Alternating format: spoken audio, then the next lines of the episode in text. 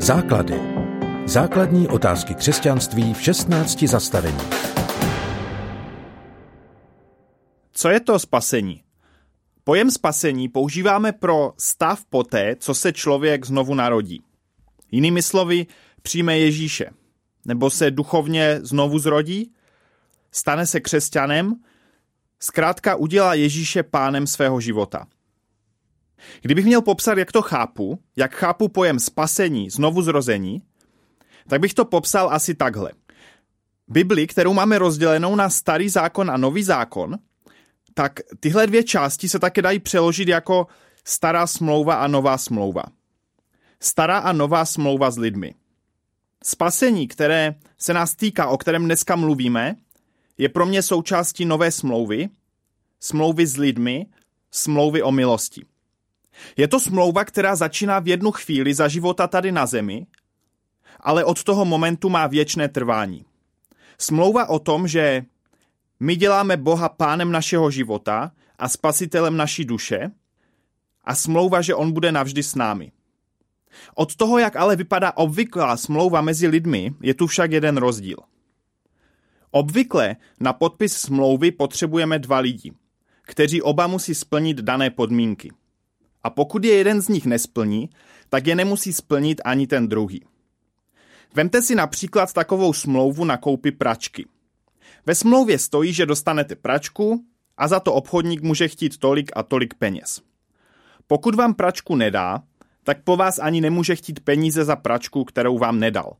A vy stejně tak nemůžete po něm vyžadovat pračku, pokud mu nedáte peníze.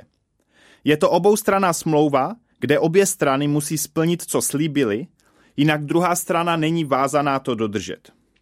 Smlouva s Bohem je ale v tomhle trochu jiná, nezvyklá. Nejenom proto, že Bůh ji podepsal vlastní krví v podobě Ježíše, kterého za nás obětoval na kříži, ale navíc v té smlouvě stojí, že on bude dodržovat své podmínky. Že Bůh dodrží to, co slíbil.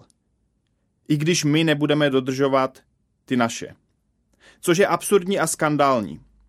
S žádným člověkem byste takovou smlouvu neuzavřeli. Bůh ale takovou smlouvu vytvořil, protože jeho činy jsou motivované láskou k nám. Jeho smlouva je, že on nás neopustí, že nám bude věrný, že nás bude bezpodmínečně milovat. A on počítá s tím, že my na jeho lásku potom budeme reagovat. Budeme ho milovat, protože on nás věrně miloval první.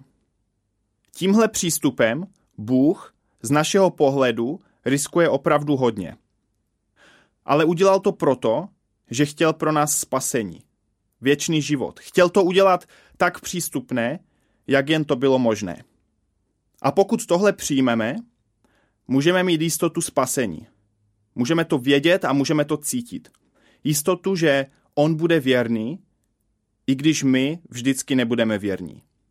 Vím, není to snadné, ale je to jednoduché. Spasení je rozhodnutí, že chci trávit život tady na zemi a poté celou věčnost s Bohem. Je to rozhodnutí a vyznání, že chci žít s ním a že chci s ním uzavřít smlouvu. Smlouvu, ve které on bude za každých okolností věrný.